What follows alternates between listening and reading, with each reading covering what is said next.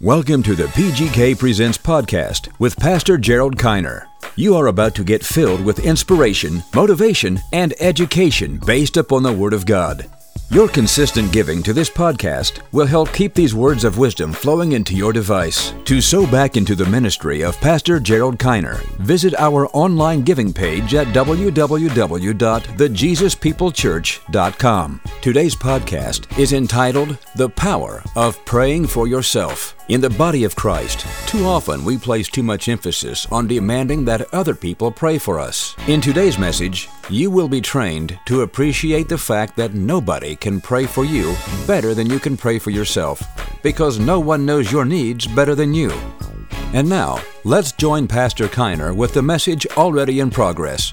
Yes, you do. You got the victory. Hallelujah. Can't no devil in hell stop you from getting what God already has promised you. You got the victory in the mighty name of Jesus. You got the victory. You got the victory. Hallelujah. You got it in the mighty name of Jesus. Go with me in your Bibles to Matthew 26. My God, what another awesome, awesome, awesome word in the Lord tonight. Matthew chapter 26. Awesome. Going back to our memorization verse, verse 41. Tonight, we're going to deal with in our series on prayer. Last week, of course, we dealt with unanswered prayer. What does it mean and how should we respond? Tonight, we're going to deal with the power of praying for yourself. The power of praying for yourself. Awesome. Matthew 26, verse 41 reads, Watch and pray that ye enter not into temptation.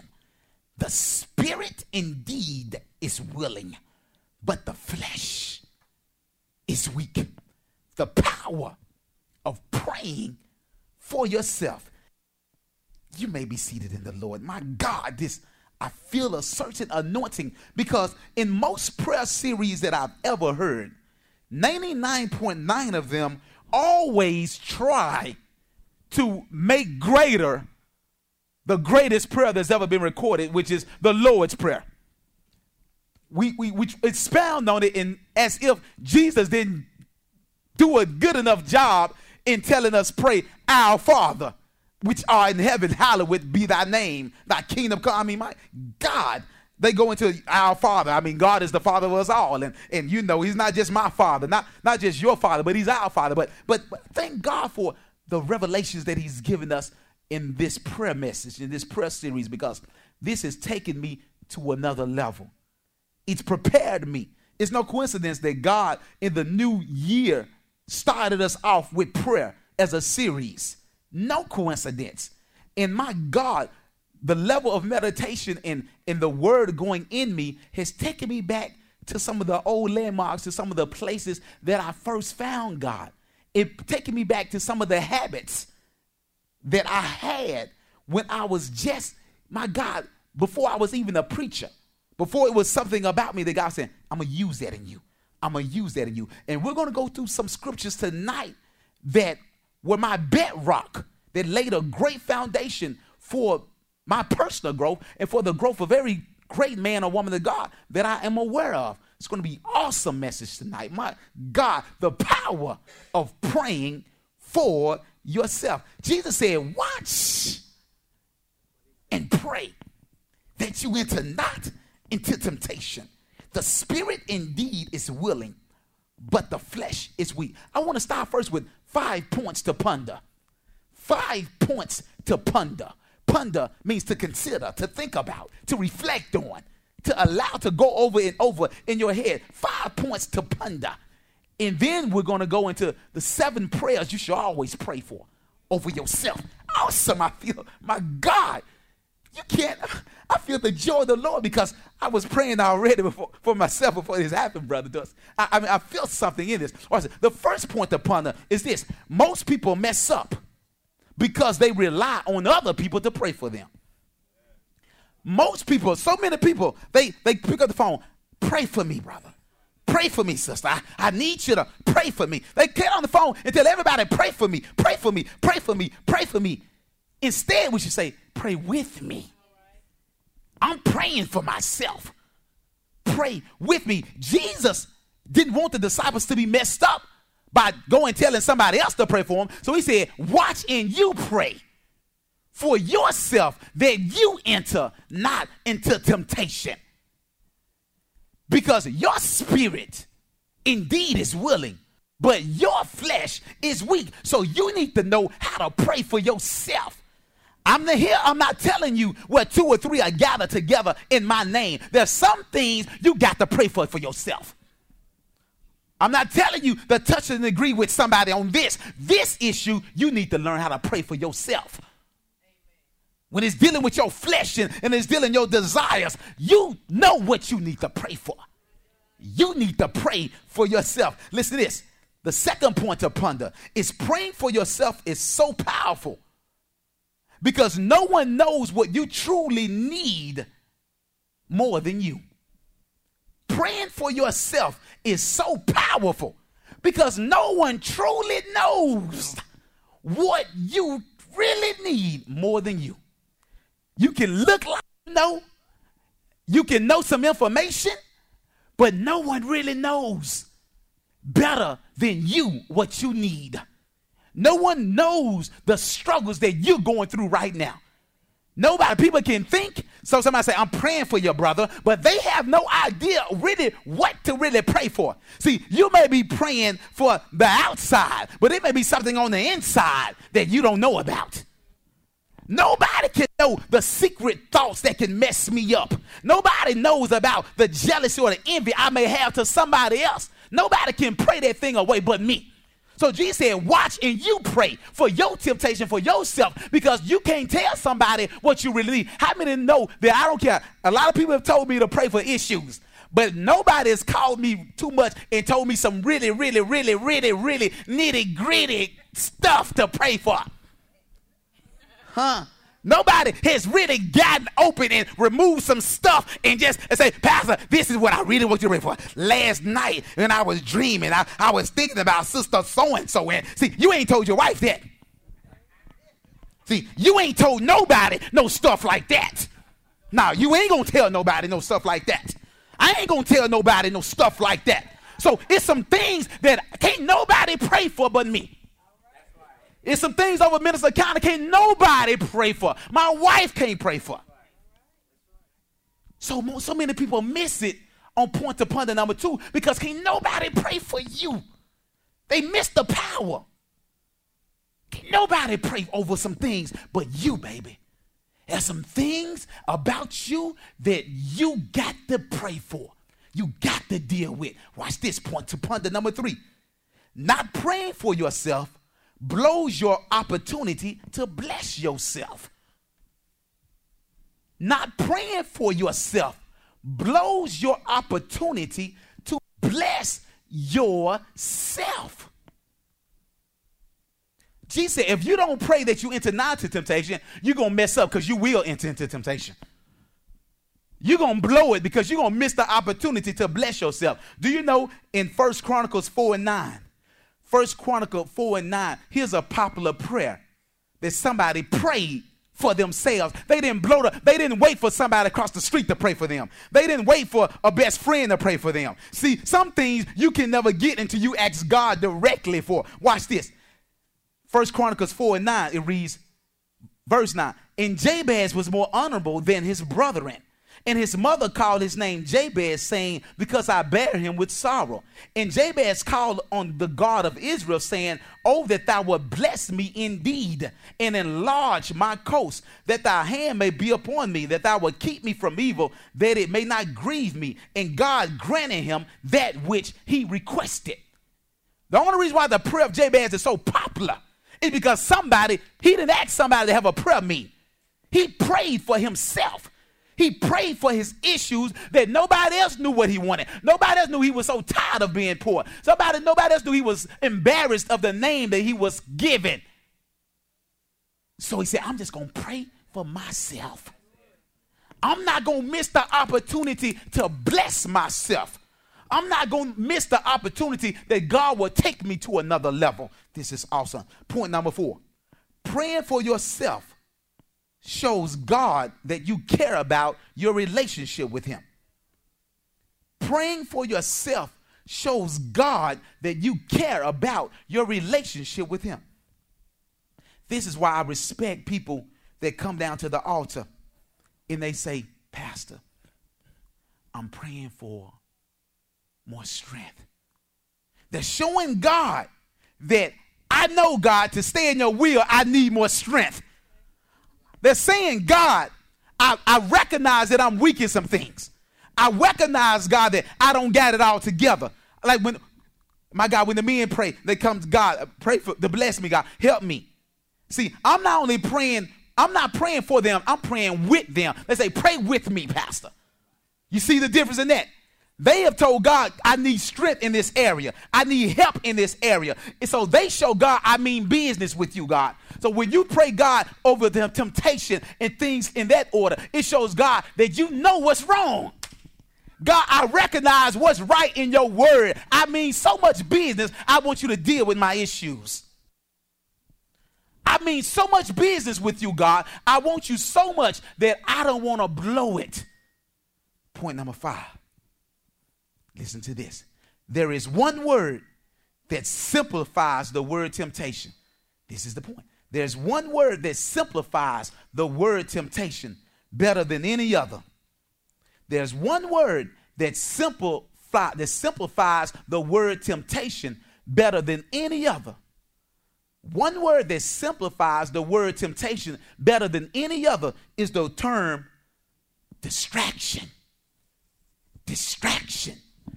God, that was awesome. When God showed me that, he said, that's what Jesus is saying. He's saying, pray ye that you enter not into a distraction. See, people think that anything that takes you away from God is a distraction. Television is a temptation because it's a distraction. If see, people get confused on the word temptation because they only see temptation as sexual. So that's why they miss the anointing of God. The, temp, the, the distraction to talk about people. Pray you that you enter not into a distraction. Watch this. He said, watch and pray. You only watch for something that may interrupt something. He said, watch and pray. So you watch for something that may come up. Uh, and some lust coming up on me. This to be a distraction. See, you got to know yourself so well. You got to monitor yourself. This may distract me from God. This may mess up my anointing, but if you don't see it as a distraction, you will go ahead and play with it. This may take my folks up. This may mess up a blessing. This may go into my children. This may put a curse on me. You don't see things as a distraction. That's why the word distraction is so powerful. He said, Watch and pray that you don't go into a distraction, that you don't get around people that will distract you, that you won't get involved in activities that will distract you, that you won't get hemmed up in conversation that will distract you, that you won't think about negative things that's happening so it won't distract you. Don't allow problems to distract you. Don't allow issues to distract you. Don't allow trouble in your life to distract you. So watch and pray. Uh huh. I see this is the devil. I see the devil is trying to distract me. So I'm watching, but I've been praying. So that's why we could be so alert. This is how Pastor can tell me this is the devil, brother. It's somebody that's close. It's somebody that is. It's somebody that, because we're watching. The Bible calls us to be watchmen. Watchmen always are alert. Watchmen watch for every little bitty thing. We watch for, I mean, my God, it's some things people don't even think about a watchman watching. It's some watchman watching. We watch the way, my God, a brother, how long a brother hold a, hug a sister? Watching. How long a sister hug a brother? Watching. Because it's some stuff that'll come up in that that the devil gonna use as a distraction for you. And so the devil, he's calculating. He can't get anything over on God. The devil is he knows already ahead of time. So he had the watchman watching, watch and pray. Because that may bring some stuff in the church. That may allow the enemy to come in in the church. That may cause some junk to come up in the church. Then we'll be just like everybody else then. So he said, watch and pray. Keep your eyes open. Be looking. Watch and pray. Watch and pray. Don't just pray with your eyes. Watch and pray. watch, watch and pray. See what's going on. Be observant. Watch. Watch and pray. Look at somebody say, watch. Watch. You got to watch. You got to watch your children. You got to make sure they're on the phone with the wrong people. You got to make sure they ain't looking at the wrong cartoons. You got to make sure they ain't listening to the wrong music. You got to watch. You got to watch who you talking to. Where they family come from. That's what that's what mom and them used to ask us. Who family? That was grandmother. Who they who they parents? What's their last name? Where they come from? Where they live at? Watch. You got to watch and pray. Who they people? What's about them? Watch. You got to know what's going on. You got to be watchful. You got to be noticed. They're staying alert. That's why I'm watching. Does somebody, tell me, uh, sister, come in with a brother? Like, okay, okay. I know, Sister Kevin, I'm giving a nine point. What is this? What is going on? What, what, what is, okay, I'm looking at this. They don't even know I'm on the phone. Uh, I, here's something I just noticed. Uh, I noticed this. I just want you to know. Uh, what about these windows? Why, why these windows like this? Huh? I'm watching everything. Because hey, God, he's talking about some windows. But you're watching. You're watching. Because I'm a watchman. We are called to be watchmen. And the Bible said if the watchman don't blow the trumpet and the people come in and they die, then the blood will be on the watchman's hand. But if he blows the trumpet and the people are not alert and they don't answer to the trumpet and they die, then their blood is on their own hands. So he says, watch in praying that you enter not into a distraction. So now we're going to go into the seven prayers you should always pray for yourself. The seven prayers you should always pray for yourself. Listen to this in Proverbs chapter 14, verse 14. Proverbs chapter 14, verse 14. Watch this. This is an awesome word. It's an awesome word. it says, The backslider in heart shall be filled with his own ways, and a good man will be satisfied from himself. Did you hear that? He said, Watch and pray ye that you enter not into temptation or distraction. And then the word in Proverbs said, A good man, a good woman will be satisfied from themselves. Yourself gonna tell you, look, flesh. He said the spirit is willing, but the flesh is weak. The flesh is the self. So the self gonna tell you, girl, you can you you can use some of that. But a good woman satisfied from that. Nah, uh-uh. The flesh gonna tell a, a, man, brother, you go ahead and get greedy. Go ahead and get the good man. I'm satisfied. I'm satisfied. Now it's, it's something about me that'll mess me up. So I'm satisfied from myself. I'm not gonna let myself get me in trouble. So you got to tell yourself no. You got to discipline yourself to be satisfied enough from yourself because yourself is trying to destroy you. Baby, look at somebody say, enemy. The enemy is in of me. Is in me. Is in me. The enemy is in me. The enemy is in me. The enemy is in me. The devil will make you destroy yourself. That's why the word said, a good man, a good woman is satisfied from themselves. No, I'm not buying no liquor. No, I'm not going to the casino. No, I'm not doing you you satisfied from yourself. This is awesome. Now, the first prayer is the prayer for the eyes. The prayer for the eyes. This is awesome. Proverbs 27. The first prayer we should always pray over ourselves is the prayer over our eyes. Now, if you're going to be watchful and if you're going to get power from God, you got to pray over yourself. Watch this. Proverbs 27, verse 20. It says, Hell and destruction are never full, so the eyes of man are never satisfied. Do you know what that means? That means that I'm going to want this. I'm going to want that. I'm to want that car. I just got a car, but I want another car. I just got a suit, but now I want five more suits. Just like it. Hell is never full, your eyes are never satisfied. I got that woman, but now I want that woman. Now I got that woman, now I want that woman. I got, oh, look at, she's so pretty. I think I'll try her now. Oh, look at now, she's prettier than she is. So I gotta try that. I gotta try. That's why so many men, uh, so many people, they, they they play us because they don't know how to be satisfied from themselves. They don't know how to be content. They don't know how to be full and complete and whole. So their eyes are never satisfied. So they never gain happiness because they keep going for this. They going for that because their eyes are never satisfied. So you got to pray, God, cover my eyes. God, teach my eyes to be satisfied. Watch this word. Watch this word. This is awesome. Job 31, verse 1. Job 31, verse 1. So if you're going to pray of your eyes, you got to God. God, what I'm looking at. God, God, what I'm watching. God, don't let my eyes get caught up. Don't let me get, get, get distracted, God. Don't let me keep looking at the sister. Don't let me keep looking. Don't let lust build up through my eyes. Don't, don't let my eyes get me in trouble, God. That's what happened to Eve. The Bible said that when she saw the fruit of the tree and lusted after it, where? How? In her eyes. In her eyes. And she perceived it to be a good fruit to be eaten of. It wasn't the smell, it was the eyes. Do you know I tell I tell my students all the time. I say, you know what? If everybody were blind, you wouldn't even ever sp- spend eighty dollars on a sweater. You would never spend hundred dollars on a pair of tennis shoes if everybody were blind because it wouldn't matter. So you'd spend all your money trying to fulfill, please other people's eyes. You live your life trying to show other people. You get in debt trying to show other people, I can get a new this. I can have this, I can have this. So we go in debt trying to show other people. But if they were blind, I, I ride my hoop there. I just get it fixed. I just give me some new tires.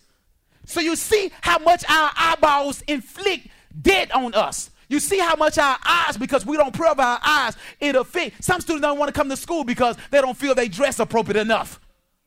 They don't want to be around people because they don't feel. Some people don't even come to church because they feel I have nothing to wear. But if everybody was blind, they'd come to church with some shorts on. So I got to pray over my eyes. God, don't let my eyes mess me up. Job chapter 31, verse 1. Listen to what Job said. Listen to what a man of God said. He said, I made a covenant with my eyes. Why then should I think upon a maid? He said, I don't have to worry about thinking about lust after because I ain't going to even look at her for long. I may look and notice her, but my eyes going somewhere else in the book Happiness Six, we told about one of the elders that taught me. I said, "How do you?" I said, "Elder, everywhere I go, I see beautiful women. How do I? How do I not get entangled? Because I just I can't stop looking at the beautiful women." He said, "The first look is for you. The second look is for the devil that delivered me."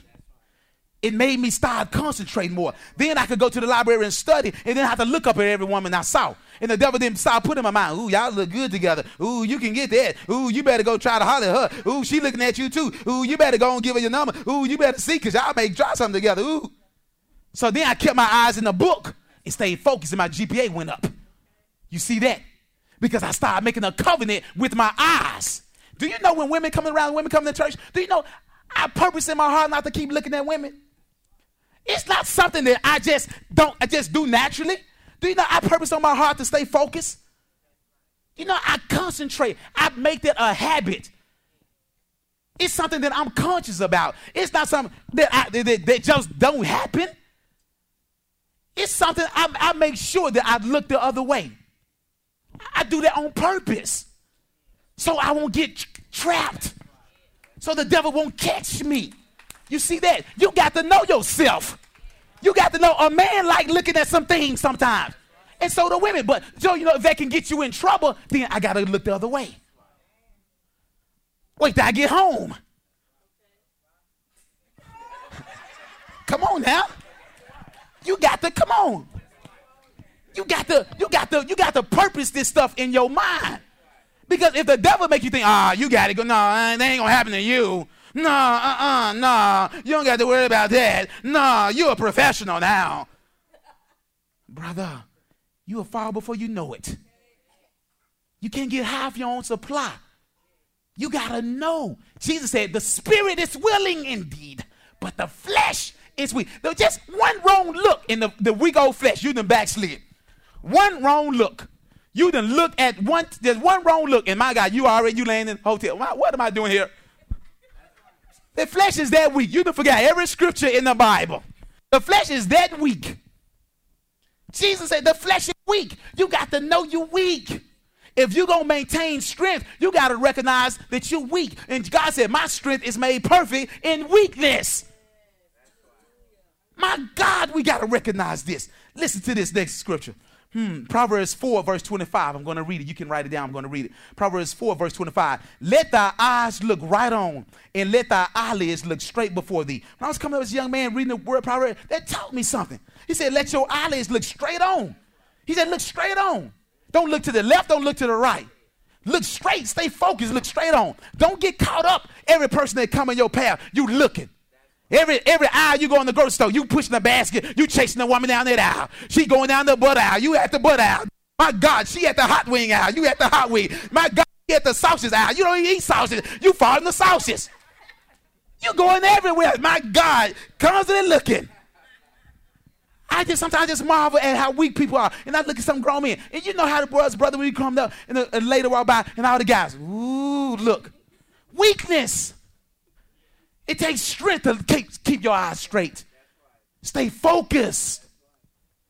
The devil will always throw something in your way that, that, that's, that's prettier, that's shaped better. That's, he'll always throw something in your way. When will you stop it? When will you recognize that hell is never full and your eyes are never satisfied? If you don't make a decision to stop it, it won't stop. If you don't make a decision, you're not going there, baby, it's going to keep on happening. And all these spirits to get in you. Oh my God, I'll never forget one time in my life that I had allowed so many spirits get in me of just looking at women and lusting and things like that. That my God, when I, I, I actually saw demons black, fat little Pillsbury Doughboy looking demons. It scared me straight. I didn't have to come to the altar, brother. That night scared me straight. I must have slept with the light on probably for the next week. You know something else about it?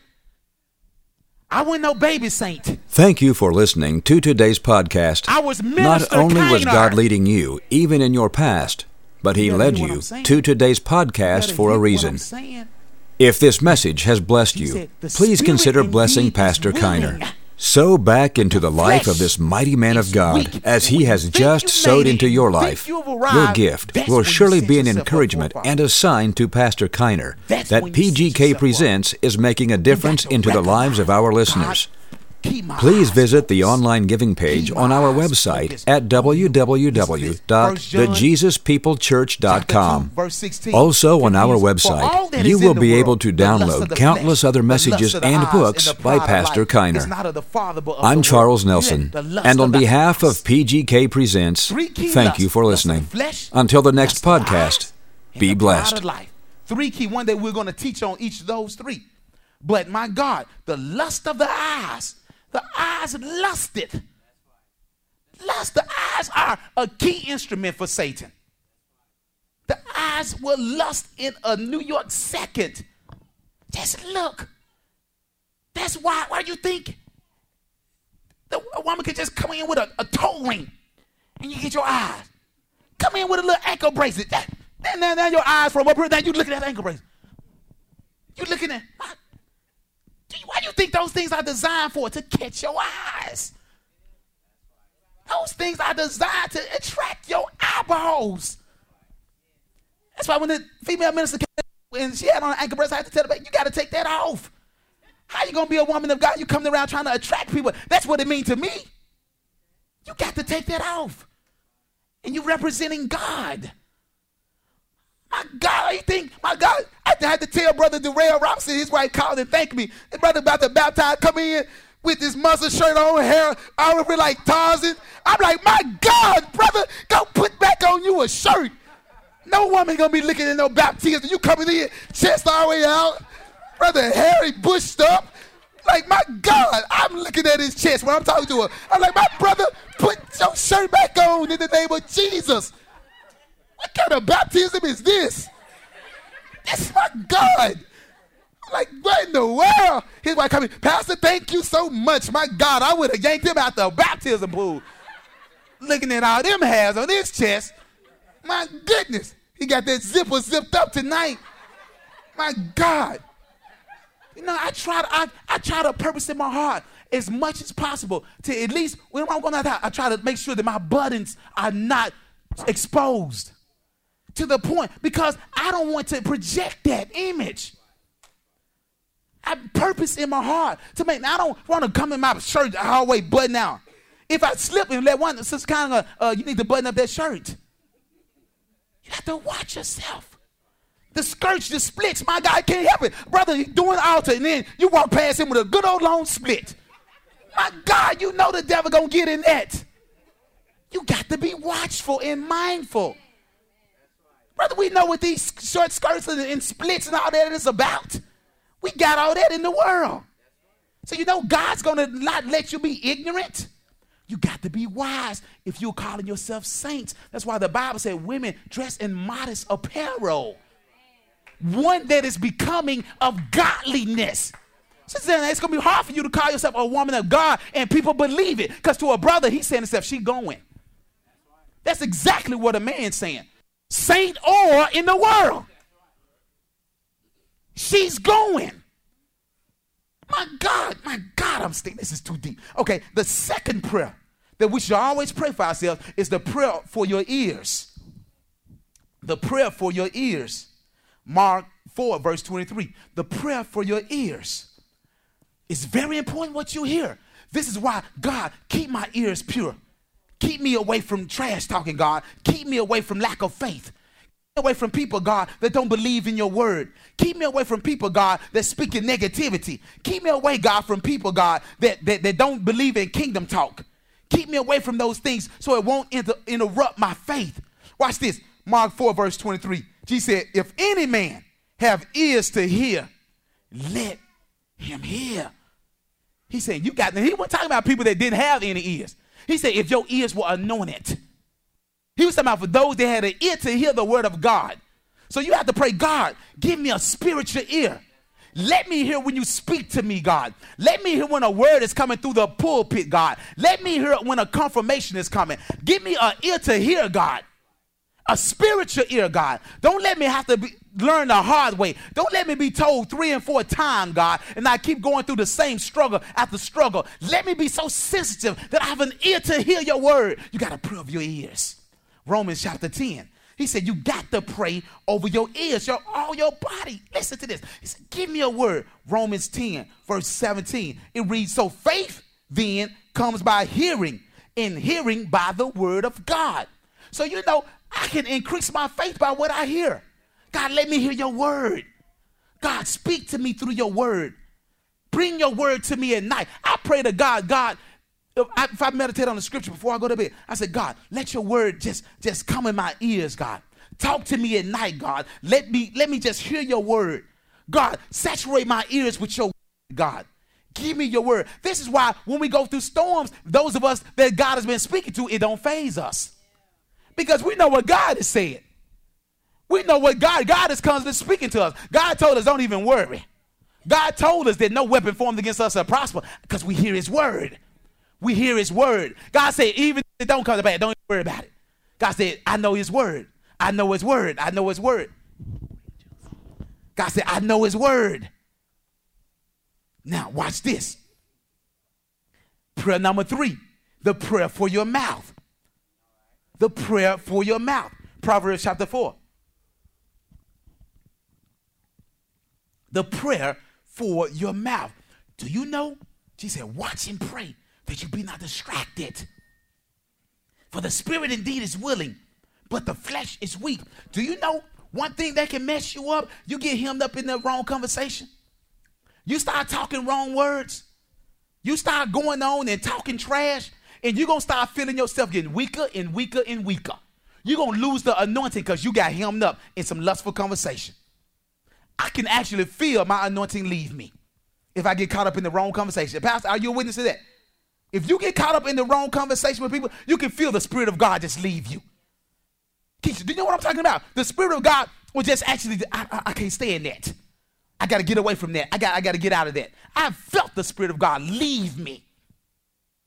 Not for being at the wrong place, but for the wrong saying the wrong things. The Spirit of God has left me. Watch this Proverbs 4, verse 24. This is awesome. Put away from thee a forward mouth, and perverse lips put far from thee. He said, a forward mouth, somebody just say anything. Anything that come to their mind, they just say it. Fa- they mouth on fast forward. Because I just told them what I meant. I mean, I don't care what they feel about. I ain't care what how they take it. I don't care if they didn't like it. I just said it because it came to my mind. I just let them know how I felt about it. Say anything that's a forward mouth And perverse lips put far from put far from thee. Perverse lips means lips that talk about immorality.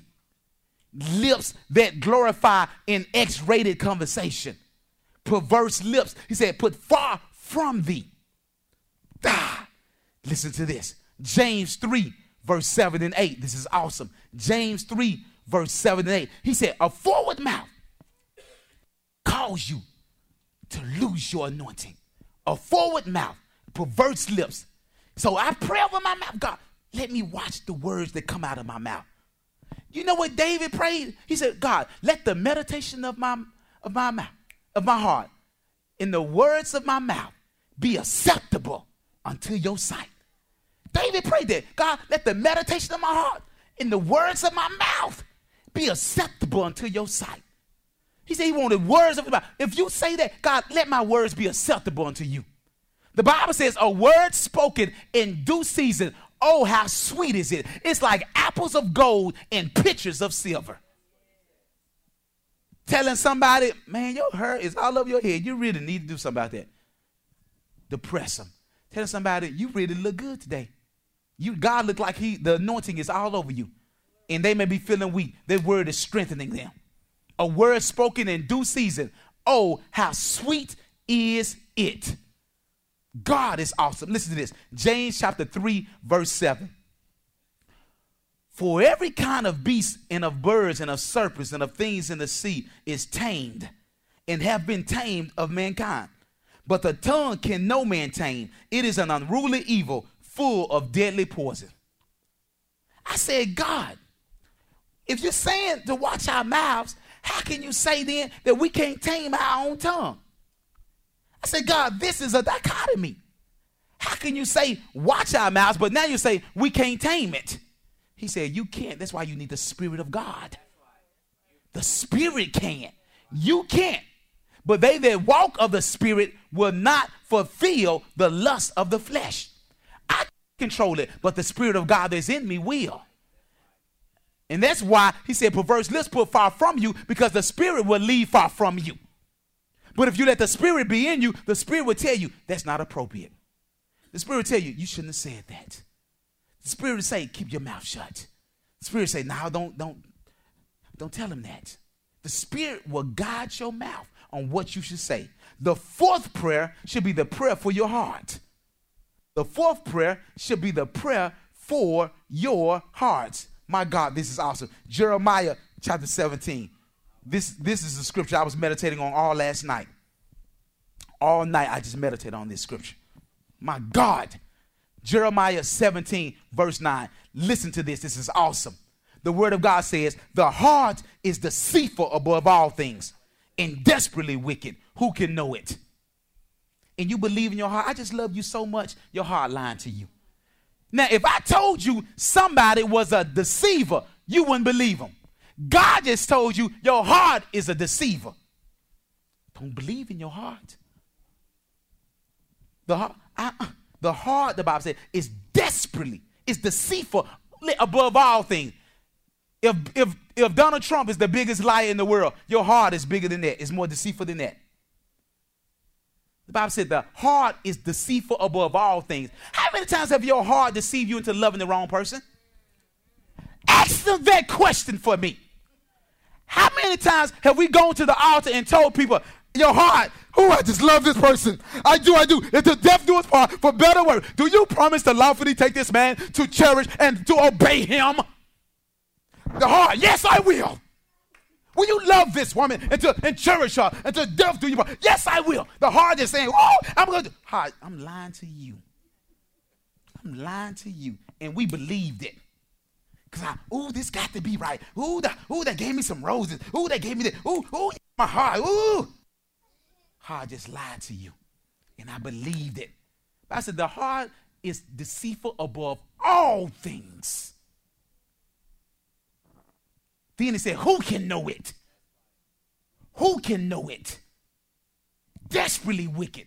It's some stuff in my heart, in our hearts, that's wicked, that don't want to see you get blessed. It's some stuff that why you think some people would call the, the school board send a lying letter. Because the heart is desperately wicked. It's so desperate. What can I do to destroy them? What can I do to mess them up now? At their website, I destroyed it and it's back up. What can I do now to destroy them? The heart is desperately wicked. Somebody would go and assassinate Dr. King. President Kennedy would go and kill them. The heart is desperately wicked.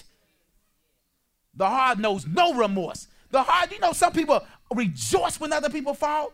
Some people rejoice secretly in their mind. They're like, mm-hmm, yeah. Their heart rejoice. If that spirit comes up in me, I have to rebuke it instantly. That's not right. You have to tell yourself that's not right. You got to speak to yourself. That's wrong. You can't rejoice in that. That's wrong. Some people, uh huh, that's what they get. See that their wicked heart? Uh huh, I knew it. Uh huh, uh huh. Yeah, uh huh. That's not right. Because our hearts are wicked. So we got to pray like David prayed. Listen what David said. He said, Lord, create in me a clean heart and renew the right spirit in me. You got to pray over your heart. God, created me a clean heart. Listen to this. Go to Proverbs chapter 4. David said in Psalms, Lord, create in me a clean heart. That's what your prayer got to be. God created me. At night, before I get into all the other prayer, I'm praying over my body parts. As we going into right now. God, created me a clean heart, God, and renew the God, I may be upset at somebody. God, I may want to take vengeance on somebody. God, from some stuff I told that auditor today, and he had to run to my principal, and we go, I'm going right there with him. God, I got to pray tonight. God, let that stuff be out of my heart. God, keep that away from my heart because you will become evil. You'll become wicked if you allow that stuff to stay in you. You got to you got to have a blood transfusion. You got to have a heart transfusion. You got to get that stuff out of you. Because if you allow it to fester, it would destroy you. It would change the countenance of your face. You would used to be somebody that kept a smile. Now you walk around frowning mad. Have you ever seen people like that that allow circumstances to change their countenance of their face, their reflection? They used to smile and now they get so angry and they don't let that heart go. They don't pray, God, create in me a clean heart and renew the right spirit in me. They continue to stay down. Listen to this Proverbs 4, verse 23. Keep thy heart with all diligence, for out of it are the issues of life. But you better keep your heart and some people never love again because they let, they said, they broke my heart. You better keep your heart. With all, the Bible said, with all diligence. You find yourself going too far, you better come. Diligence means to work hard. Diligence means to be a hard worker. I mean, you got to work at it. You just not to say, I'm to keep my heart because you keeping your heart. You got to be so focused that if they walk off and leave you, you won't commit suicide because you kept your heart. You got to be so focused they walk off and leave you. You won't cry for 48 years because you kept your heart. You got to be that focused in God that you don't go from relationship to relationship, letting your heart be broken in every issue. You got to have your relationship so strong with God. This is why Jesus said the greatest commandment is to love the Lord thy God with all thy heart, soul, might, and strength, and him only shall thou love. My God, this is rich. Listen to Proverbs 28. Now, listen to me. I'm going to tell you something. I'm going to tell you something right now. I'm going to say it again, but I'm going to say it in a different way. If you believe your heart, you're being very foolish. If you or I, if we trust every person we meet, I just love them now. You know, some people been in love so many times. Do you know, my God, people fall in love every 38 seconds. Your heart is lying to you. Do you know what the Bible calls you a fool if you believe your heart? Do you know that? Let's go to the word, Proverbs 28. Listen to this. Let's go to the word. Proverbs 28, verse 26. He that trusted in his own heart is a what? Fool. That's the word. That's why church don't want to hear this kind of word over the internet. They don't want this word to go on the radio. Uh-uh, not this kind of word. He that trusted in his own heart is a fool. Watch this. But whoso walketh wisely shall be delivered. To, to walk wisely means you're going to check some things out. You're going to be watchful. See, a wise person is watchful. You're gonna notice how they just talking, or you're gonna watch they what they do. You're gonna you're gonna watch their ways. You're gonna watch how they deal, how they interact with people before you give your heart over completely and trust in them. You're gonna be very watchful.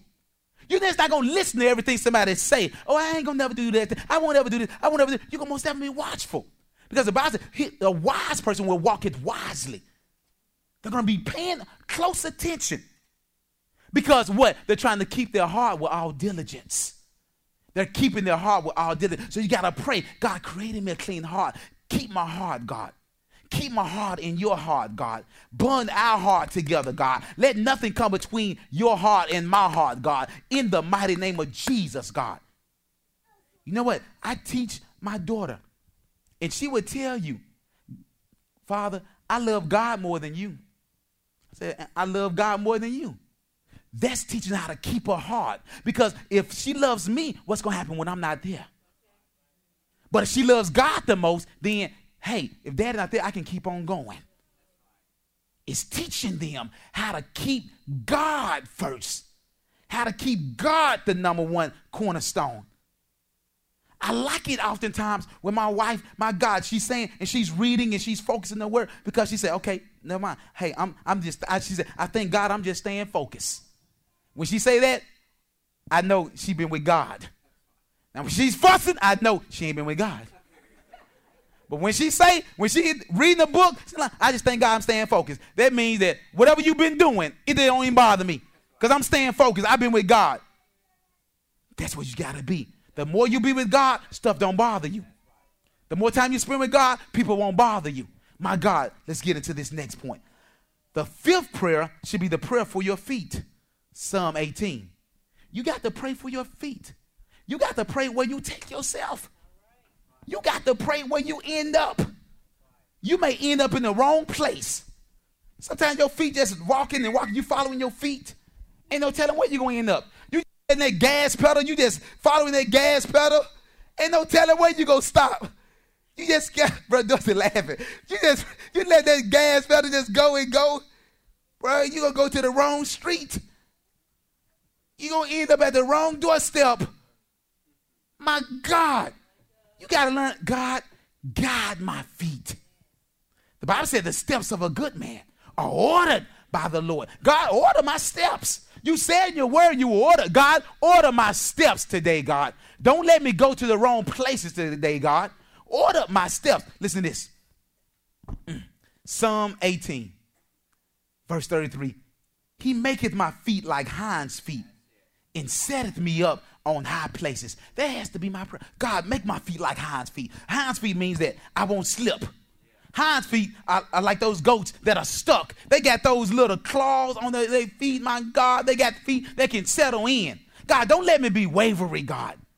Don't let me be tossed to and fro, God. Let me be steadfast, unmovable, always abounding in the work of the Lord. God, don't let no matter what trial come my way, let me be stuck like hinds feet, God.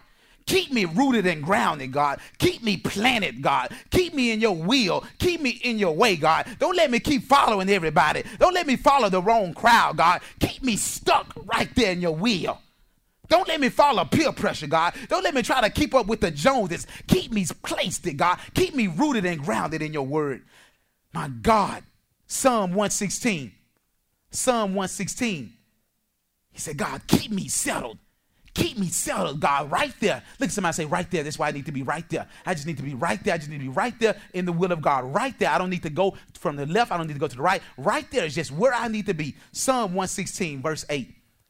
It reads, For thou hast delivered my soul from death, my eyes from tears, and my feet from falling. God, you got to pray. God, deliver my feet. Proverbs chapter 4, verse 26. You got to say, God, deliver my feet. Don't let me fall, God. Don't, don't let my feet slip. Don't let me, God, when I'm walking to slippery places, God. Don't let me go walk into a trap. Don't let me get set up, God. God, cover my feet, God. Wherever I go, God, keep me protected, God.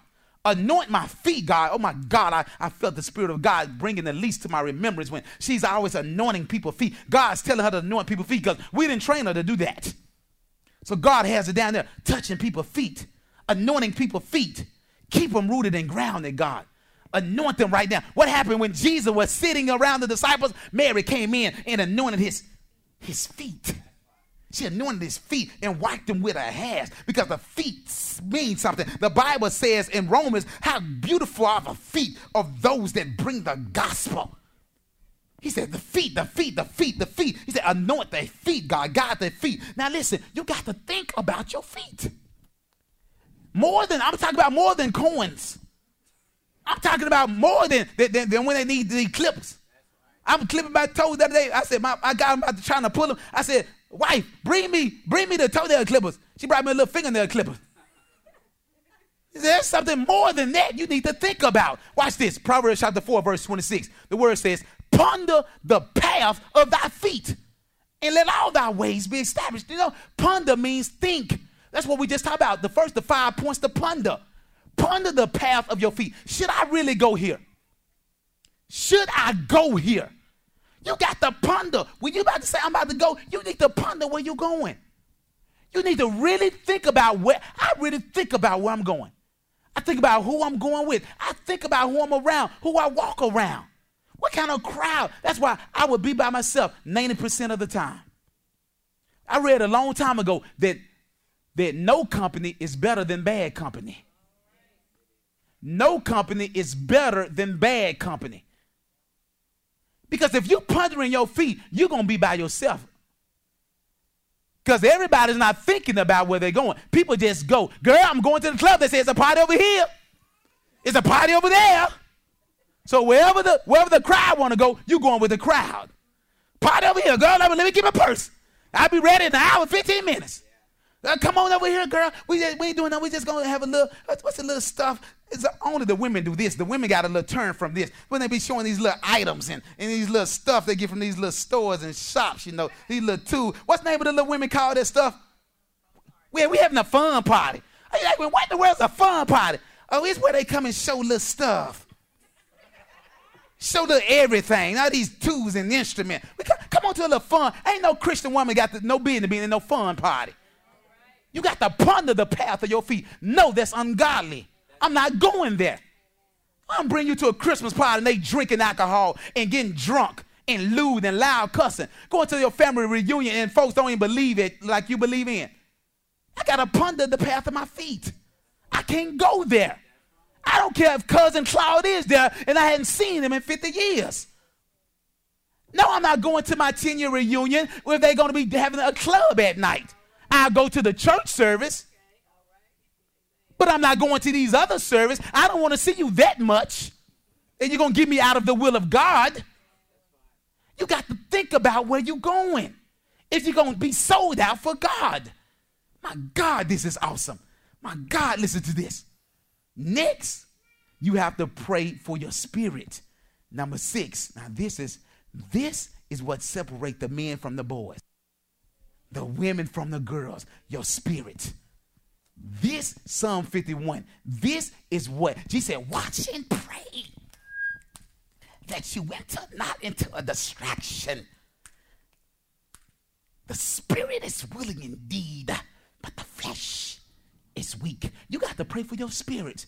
David said in Psalm 51, create, in verse 10, he said, Create in me a clean heart and renew the right spirit.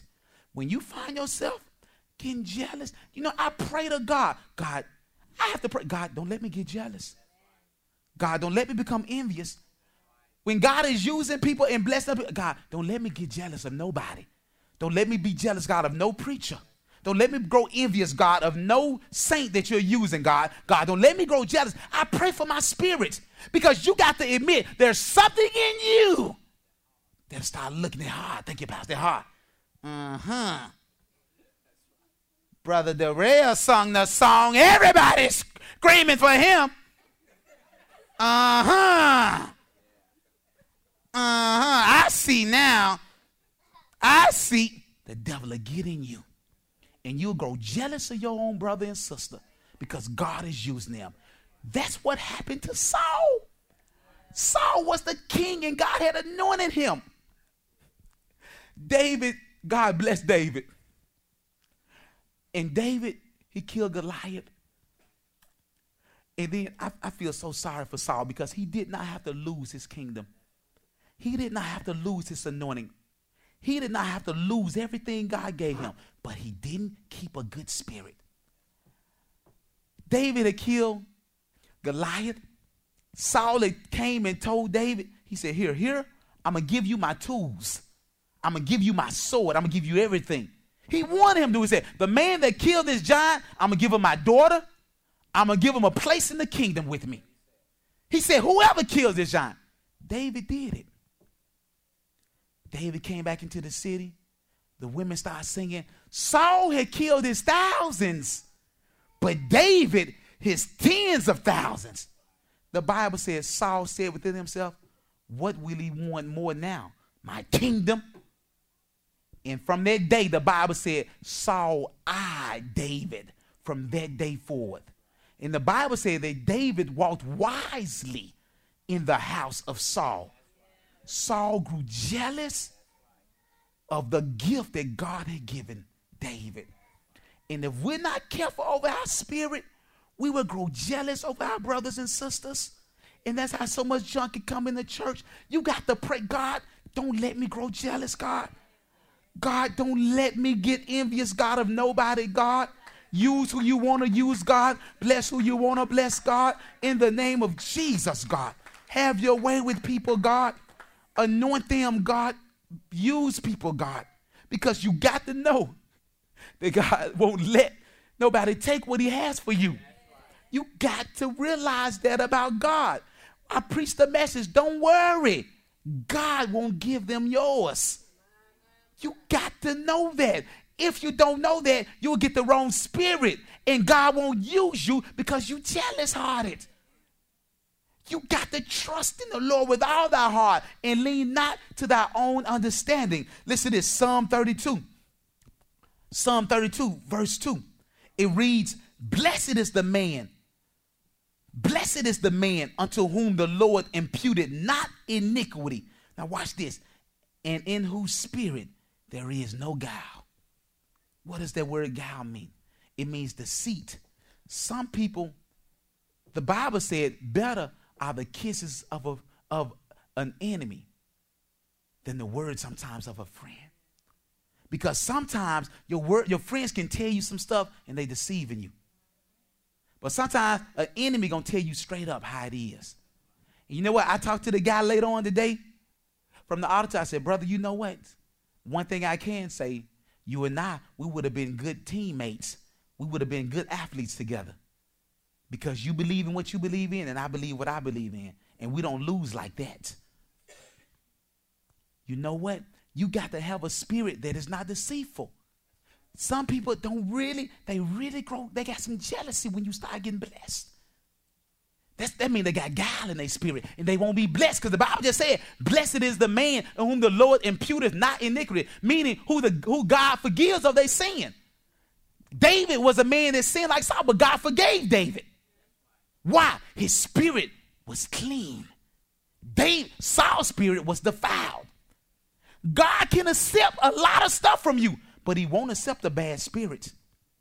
God would accept more than you would think from you but he won't accept jealousy and envy. He won't accept you not happy when other people get blessed. He won't accept when you see my God, people being a blessing to the pastor. He won't accept and you grow envious. He won't accept if you really don't want to see your brother have the best. He won't accept that. You got to say, God, take that out of me. Take that out of me. Watch this. Proverbs 16. Proverbs 16 verse 18. Now we're getting into some scriptures that really help change my life. Proverbs 16, verse 18, it reads, Pride goeth before destruction, and a haughty spirit before fall. This is why no matter what, God, keep me humble. God, keep me humble, God. In the name of Jesus, keep me humble, God. Keep me humble. I say, God, when people ask, my God, how many people do you have in your ministry? How many people have a minute? We don't count the people. Because you know what? That's how pride come in. Uh, we started with two or three. Now we've been, God has added a hundred times over that. You see that? Pride come in. And what mess up a lot of preachers? uh, we got we got 17,800 people. But when I got here, when I got here, Doc, we had 32. Pride and got in now. And God's spirit left them. God's no longer with them. Yeah, you build in your church. That's your church. Go ahead and have your pastor's day. That's your church. Go ahead and name it uh, Bishop David Boulevard Baptist. Jackson Temple. Go ahead and name it after yourself because you're right. That's your church. They lose their anointing because pride came in, a haughty spirit. Listen to this next verse Proverbs 16, verse 32. This scripture changed my life. When I was in college, it changed my life. Proverbs 16, 32. He that is slow to anger is better than the mighty. Now, watch this. And he who ruleth his spirit than he who taketh the city. I memorized this scripture and repeated it over and over. Because if you can control your spirit, the Bible said you're stronger than Napoleon. If you can control your spirit, you're stronger than Colin Powell that can take a city. Because that means you won't just get upset when anything happens. You won't be happy today, sad tomorrow, happy at 10 o'clock, sad at 9 o'clock, happy at 11 o'clock, bound at 12 for the rest of your life. You may, you may get sidetracked for a moment, but you don't, spirit, you got to come back here. Now, you ain't gonna stay bound for long. Something in my spirit got to kick in. I'm gonna wake up after a while. 24 hours at the longest. But within four to 12 hours, I gotta get back together. Got to bounce back because you gotta take your spirit back because the devil is fighting to keep you down and bound. The seventh prayer that we should pray over ourselves. My God, one more scripture in Proverbs 25, verse 28. It says, He that have no rule over his own spirit is like a city that is broken down and without walls. That means anything come in your body. Because you got no rule over your own spirit.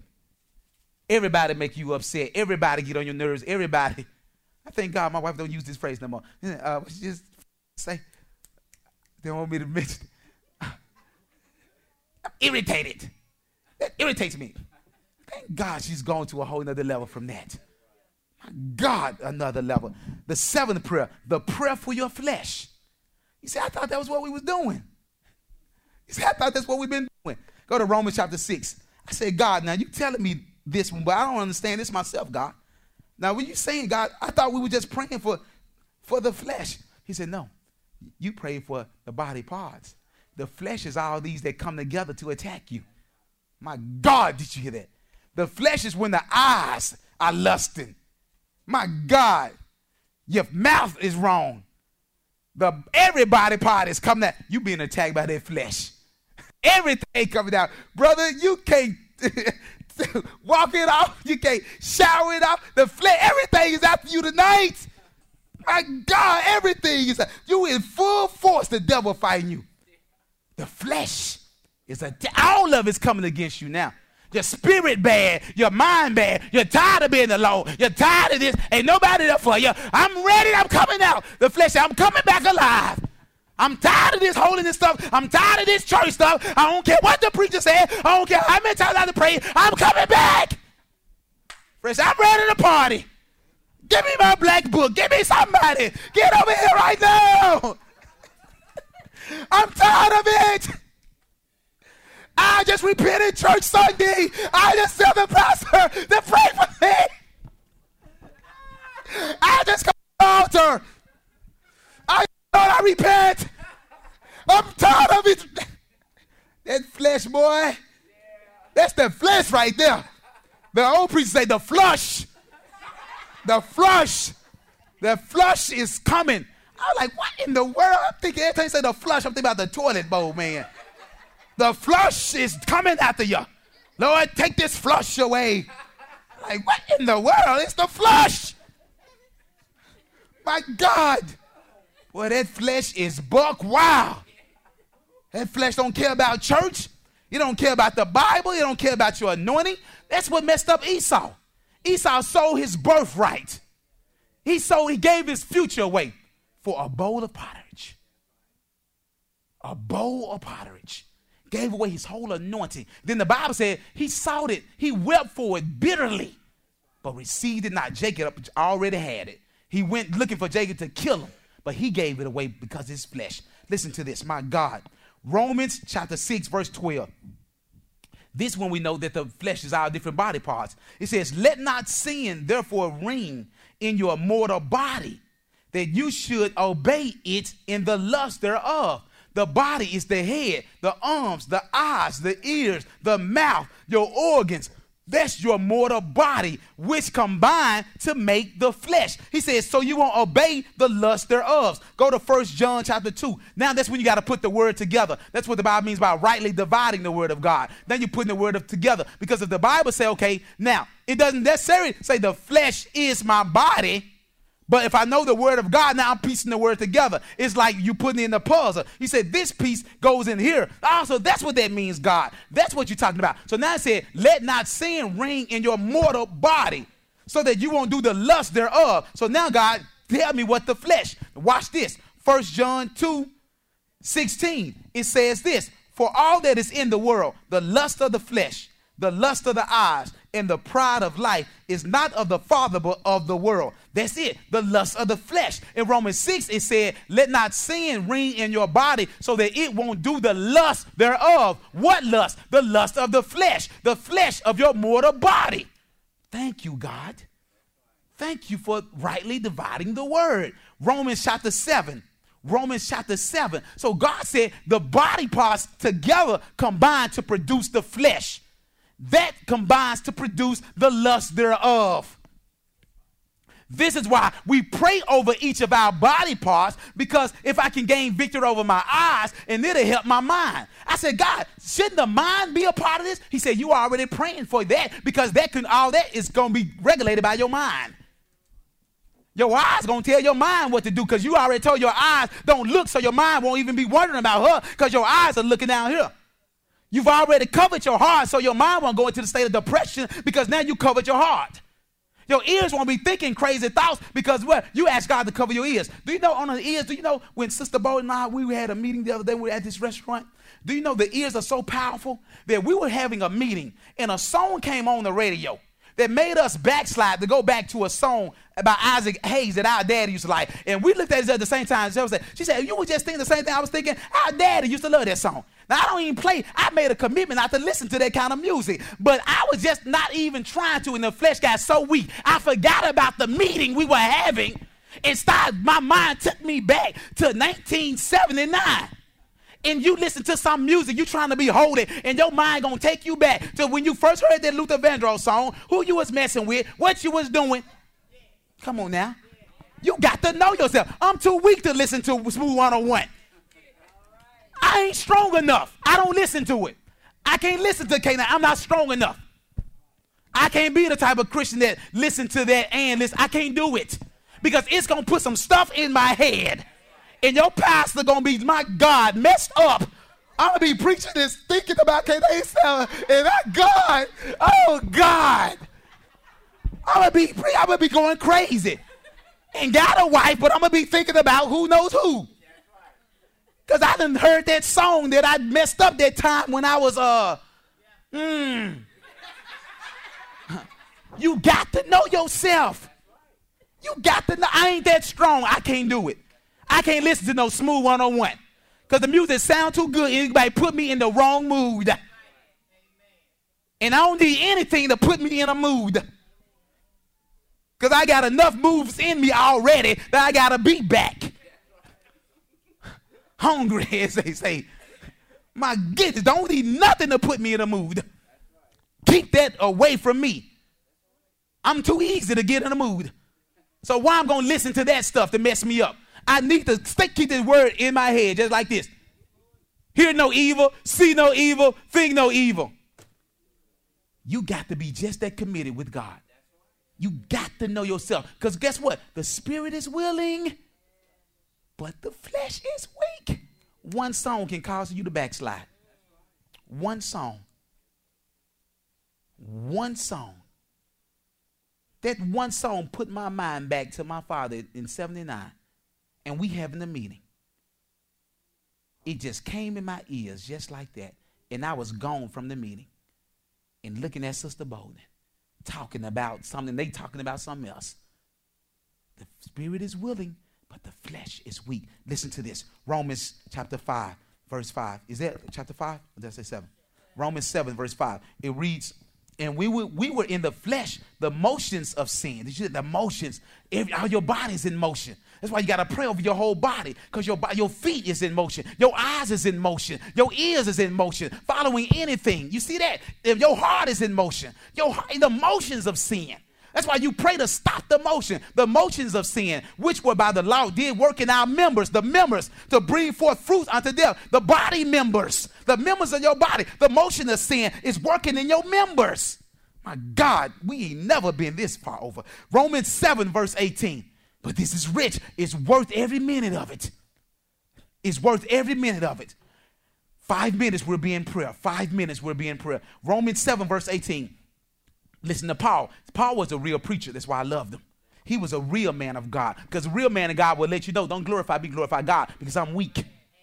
Listen to what this said. Romans, listen, Romans, my God, 7, verse 18. Paul, Paul said, For I know that is in me, that is in my flesh, dwelleth no good thing. For to will is in me, is present with me, but how to perform that which is good I find not.